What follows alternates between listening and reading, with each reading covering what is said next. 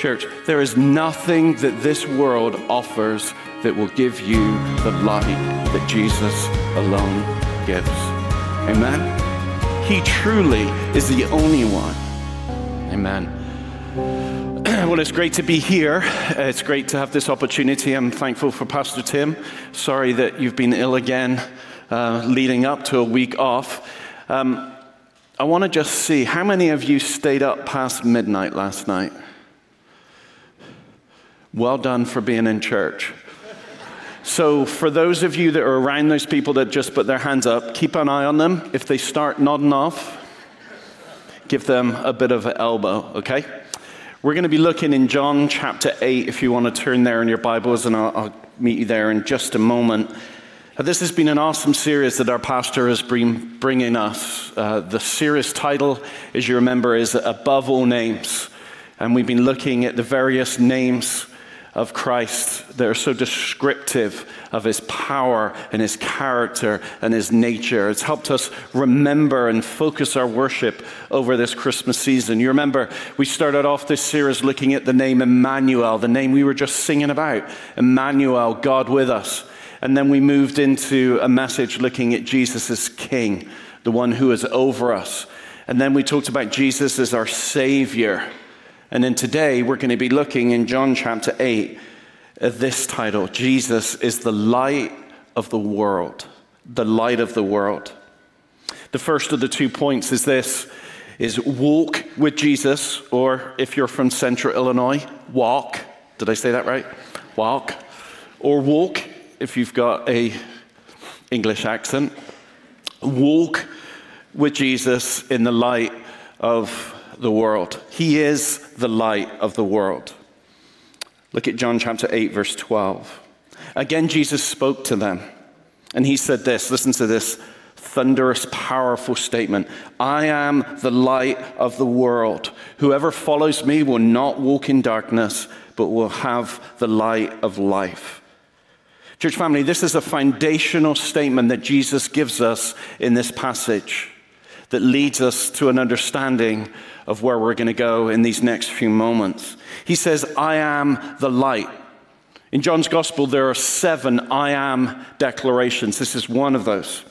Here are some others. Jesus says, I am the way, the truth, the life. No one comes to the Father but through me. He says, I am the good shepherd. This I am statement declares the presence of light in this dark world. And Jesus' heart is so clear from this passage. The light exposes the darkness, it shows the darkness for what it is. The light overcomes and overpowers the darkness. Jesus is fulfilling a prophecy that was given 700 years before its fulfillment in this text here today. Way back in Isaiah, Isaiah 49, verse 6, it said, I will also make you a light to the nations so that my salvation may reach to the end of the world. Jesus is making clear in this opening verse here that two realms exist. There is the realm that Christ is offering, the realm of light. And as you begin this new year, I wonder if you're here today saying, I need that light in my life.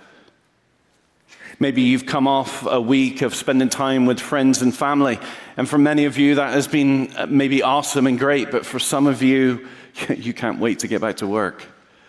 That this not been a great time. In fact, it's just reminded you of the difficulties. And you're here today saying, Jesus, I need your light in my relationship with others. Maybe you're thinking as this new year begins of God's plan and purpose for your life and you're praying, Lord, give me some light to guide my path so I know your plan for my life. Maybe it's as simple as saying, God, I want to make 2023 a year where I grow in relationship with you. The message of Christmas that we've heard throughout this series from our pastor is that Jesus came. He came as Emmanuel. He came as King. He came as Savior. He came as light of this world.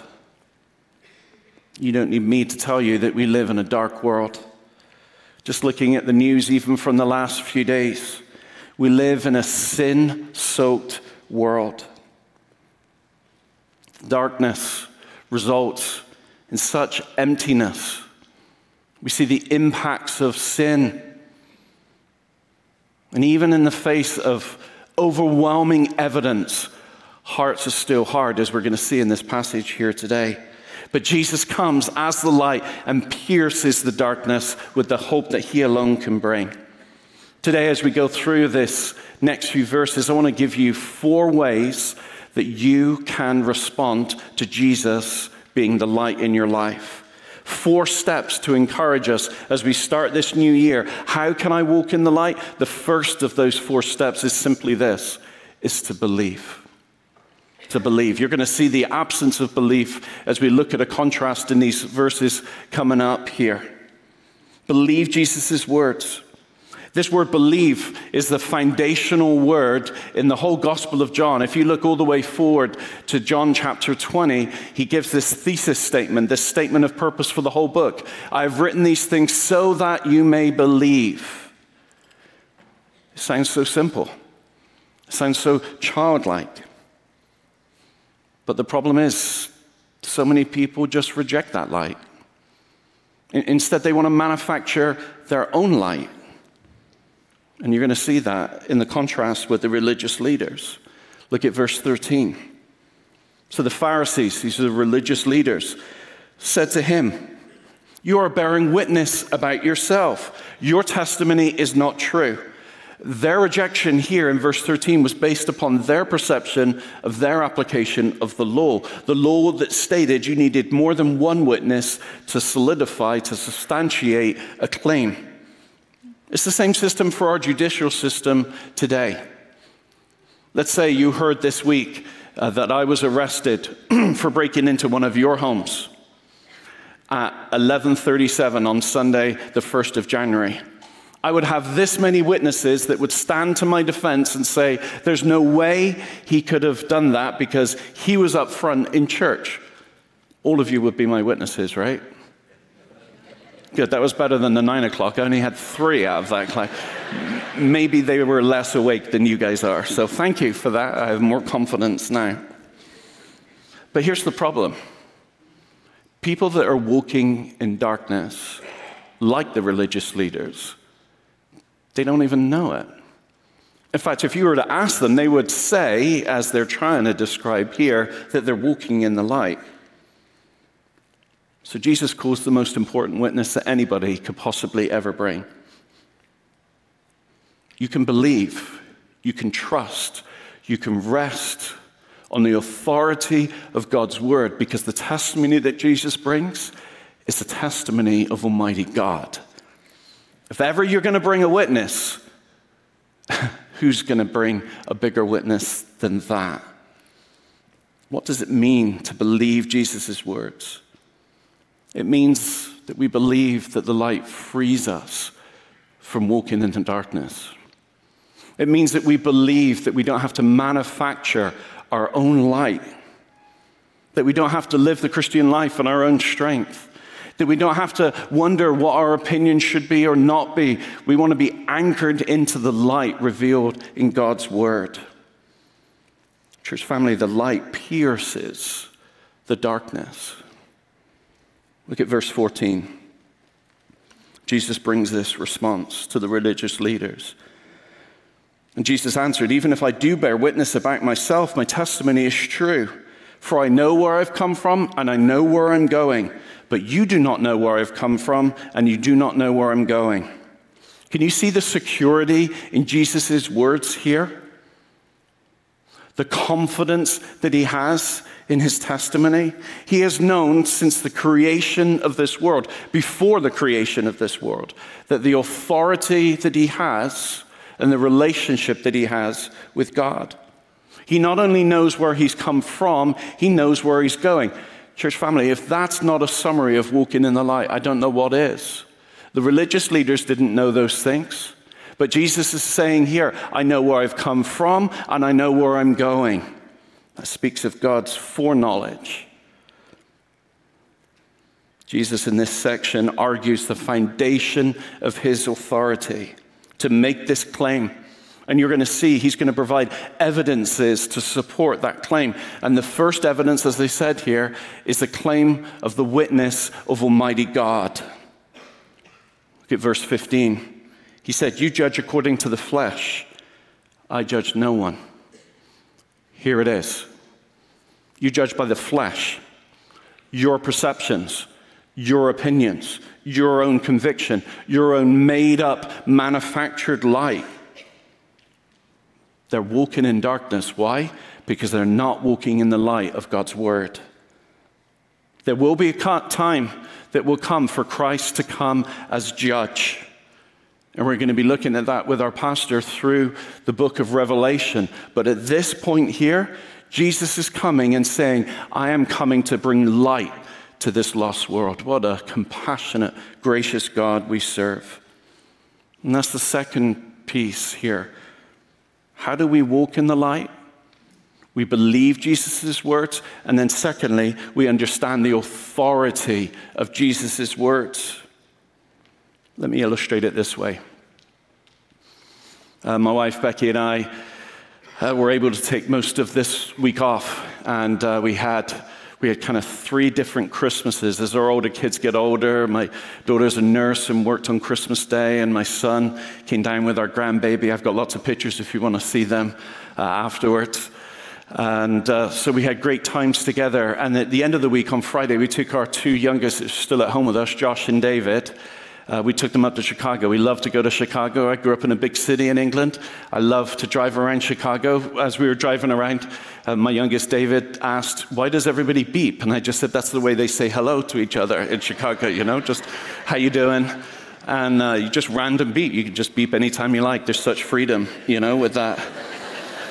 Uh, but we wanted to go to Millennial Park and uh, to see the bean, and we're walking around Michigan Ave uh, we had a blast. It was great. It was great that it was 40 degrees uh, at the end of December. You know, thank the Lord for that. It, it's not going to last. But anyway, we'll enjoy it while it does, right? And uh, so it's an underground parking. Has anybody been and parked at the Millennial Garage before? Don't, if you haven't, okay? So it's a multi story car park that's predominantly underground, several stories down, and in each story there's about 20 different sections.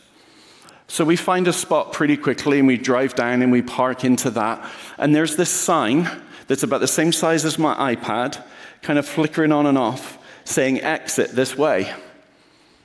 Sounds like a good plan. We're ahead for the exit. And we walk and we walk and we walk one section, two sections, three sections, four sections, five, six, seven, eight. And eventually, do you remember back? We saw these other group of people, and they look at us, and we don't say anything to each other. They're like, Do you know where you're going? And we look at them, Do you know where we're going? But no one asks because we're all lost. We're all looking at each other like, How do you get out of here? And I'm beginning to wonder are we going to starve? We have no supplies. Like, we're going to be stuck in here forever. There's no cell phone service, you know, because you're underground. Eventually, after probably was good 10, 15 minutes, we find this exit, but it's in an underground road. You know those underground road that you've got above ground roads and the underground road? The complete opposite side of where we wanted to get out, a whole city block away. So guess what? We got to go all the way back from where we just came. If we would have just gone six more sections that way, we would have got out. We were completely lost. And we enjoyed watching other people that were lost, particularly when we found our way going. Maybe we looked more confident in that way. Why do I share all of that other than to say, don't park there? the point is this that illustrates what it's like living in this world, church. There's all these people wandering around, and they're completely lost. No idea where they're going. I want to get money. I want to get pleasure. I want to get position, whatever it is. And they're pursuing all of those things. Church, there is nothing that this world offers that will give you the light that Jesus alone gives. Amen? He truly is the only one. Jesus is the light of the world. He pierces the darkness. Understand the authority of God's word.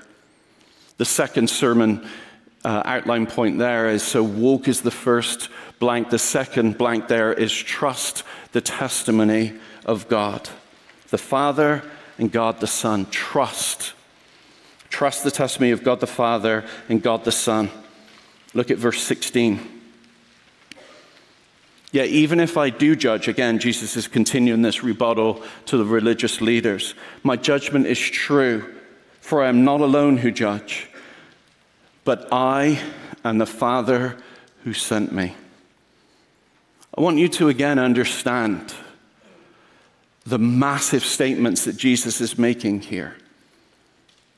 This claim of the witness of God the Father is saying he is equal with God. By claiming God as his Father, he is saying, I am equal with God. When you worship Jesus, we worship the name that is above all other names believing these truths that Jesus says about himself from this passage that he is God, believing that he is Savior. Later on in John, we can read another I am statement I am the way, the truth, the life. Listen, no one comes to the Father but through me. There's not many roads to God. Others may have that opinion. They may be convincing in those opinion. That's tremendous. Jesus either is a liar or he's speaking the truth here when he says he is the way, the truth, the life. No one comes to the Father but through him. He alone is the light of this world. Let's have confidence in that truth, confidence in the authority of Jesus' words. But by contrast, the religious leaders had no such confidence. In fact, they rejected those truths. Throughout this gospel, you see this contrast of belief and unbelief. They're given clearly in this passage to show the contrast between these two. If you look in this same chapter of John, it starts off with a woman caught in adultery. Boy, of all the stories in the gospel, this has got to be one of the most heartbreaking. So many stories and questions that we've got. How did they know? What must she have felt like when they were dragging her in public before Jesus? With their own perceptions, their own so called authority, but they're walking in the darkness. And I love the light filled statement that Jesus thunders to them Let him who is without sin cast the first stone. And one by one, the text tells us they drop their stones, starting with the older people. What a profound statement that is of a contrast between light and darkness. As this chapter continues, Jesus continues with this theme of light and in the end of this chapter, he says this thunderous statement again You will know the truth, and the truth will set you free. Ah, oh, don't we long to be free, church? Free from fear, free from addiction, free from conviction over sin, free from uncertainty. You fill in the blank for yourself. The implication of verse 16 is ironic. And that's part of the reason for this contrast. The religious leaders who are walking in darkness speak and act as though they're the ones in authority, but actually they're speaking to the one who is in authority. Third piece of how to walk in the light believe Jesus' words, understand the authority of Jesus' words, and then thirdly, understand the reliability of Jesus' words. We're far too enamored with our own opinions. Let's just rest upon what Jesus has said. Look at verses 17 and 18. In your law, it is written that the testimony of two people is true. I am the one who bears witness about myself, and the Father who sent me bears witness about me. The religious leaders knew some of their Bible. Clearly, they didn't understand the prophecies, but they understood the law here. Deuteronomy chapter 19, verse 15, talks about how a single witness can't be used to judge someone, that you need the evidence of two or three witnesses. And again, that's an application that we still hold to today.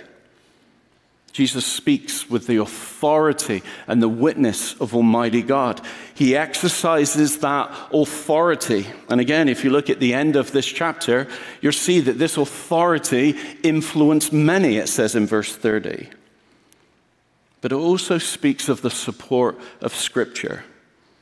These so called religious leaders that were supposed to be experts of the Scripture they're just making up their own judgments based upon their own perceptions, trying to trick Jesus.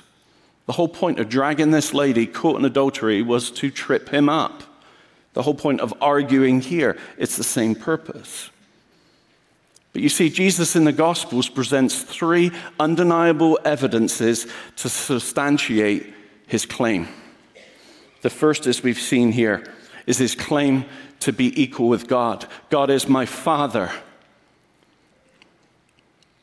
If you were to see a picture of my dad, you'll see that I look uncannily like him. I love my dad, I just don't want to be him. Jesus says here in this text, the Father claiming that equality with God. Second key evidence that he brings in this passage here is the fulfillment of Scripture. Isaiah prophesied, uh, prophesied that those things would come to pass. Jesus fulfilled that statement. And then the third evidence is the evidence of his miracles. Again, in the Gospel of John, there are seven key ones. Think about a few of them with me for a moment. Turning water into wine. In a previous ministry, I had a good friend who was, he had his degree, his doctorate degree in um, chemical chemicals of some sort. I don't remember what it was. But this guy was an expert. And I said, um, You're going to have to use words. We don't use big words in Bristol. You're going to have to use like everyday words that I can understand. And he basically said this to understand this test, this uh, miracle here, you have to understand that to change water into wine is impossible, period. It, it can't be manufactured. Now, you can go to the store and you can get a drink mix and put it into a bottle of water like this, and you can change the flavor, maybe add a little bit of texture or whatever else that's there. But you cannot change the chemical structure of that water. Why? Because to change in the water means it's got to be fermented. Fermented can't happen instantly, it happens over a period of time. it is physically, chemically impossible to turn water into wine. And yet Jesus did that. Another one of his huge miracles walking on water. You remember as a kid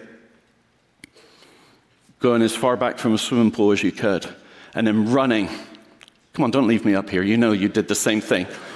Trying to get as many steps as you could across. But knowing, especially if you ate like I did over Christmas, that at some point you're going to break the surface of the water and you're going to sink. Why? Because it's physically impossible. The laws of physics mean that it's impossible for a person to walk on water. And yet Jesus did that. Maybe the greatest of all the miracles uh, that Jesus maybe ever performed, the last one that he did in John's gospel, was raising his friend Lazarus from the dead. What's interesting in the Jewish kind of custom, they had these different perceptions about how long it took from the time a person stopped responding to when they were proven to be dead. In normal times, that would be around three days.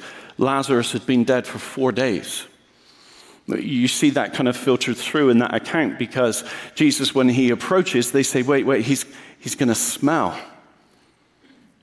But Jesus doesn't whip up some kind of spell doesn't jump up and down and screaming. He simply speaks, and Lazarus comes to life. Now, if we were in a court case and we were trying to prove the evidence of those uh, examples, all of us, I pray, would be convinced. And that's the fourth point of how do we walk in the light? Trust Jesus' words. Believe Jesus' under, uh, words, understand the authority of his word, understand the reliability of his words. And really, this is the practical takeaway application trust his word. Look at verse 19. Again, we see the contrast here.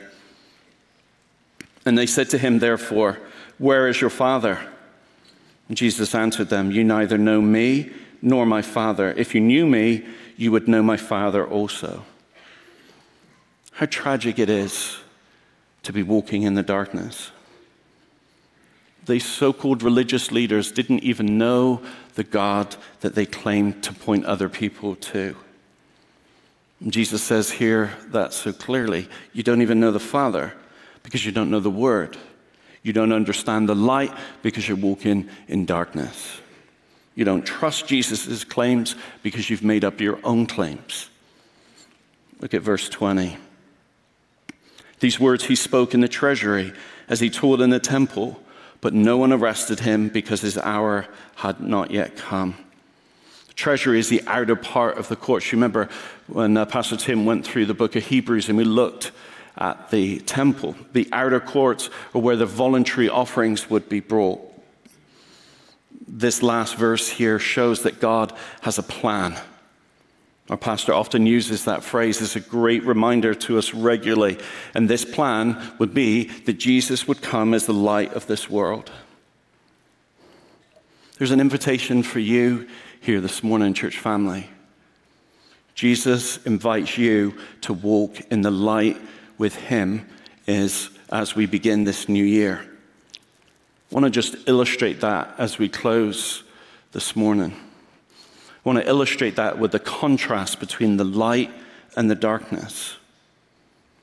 We live in a world that's so lost, it's so dark. People are wandering around trying to find their meaning and purpose in pleasure or success or accomplishments. And they're coming up empty. They're insecure in those positions and trying to convince everybody else to follow along with them. There's so much fear, so much anger, so much hatred and envy. There's nothing that this world offers us that will ever truly satisfy our souls. The soul that God created to be in relationship with Him. But God doesn't leave us in this darkness. You know what He does? He sends Jesus who pierces and overcomes the darkness with the light of His truth, shattering the darkness. Jesus brings light into your life through His Word, through His Spirit, through His Son, through His church, through His creation. All of those things preaching to your soul and my soul to say we do not have to live lost anymore, wandering in a dark world. Where are you walking in darkness this morning? Are you living with fear? Just apprehensive about the future, Jesus invites you to walk in the light. Are you living with unforgiveness? Is there things within your life that you need to just let go, that you need to give them to God?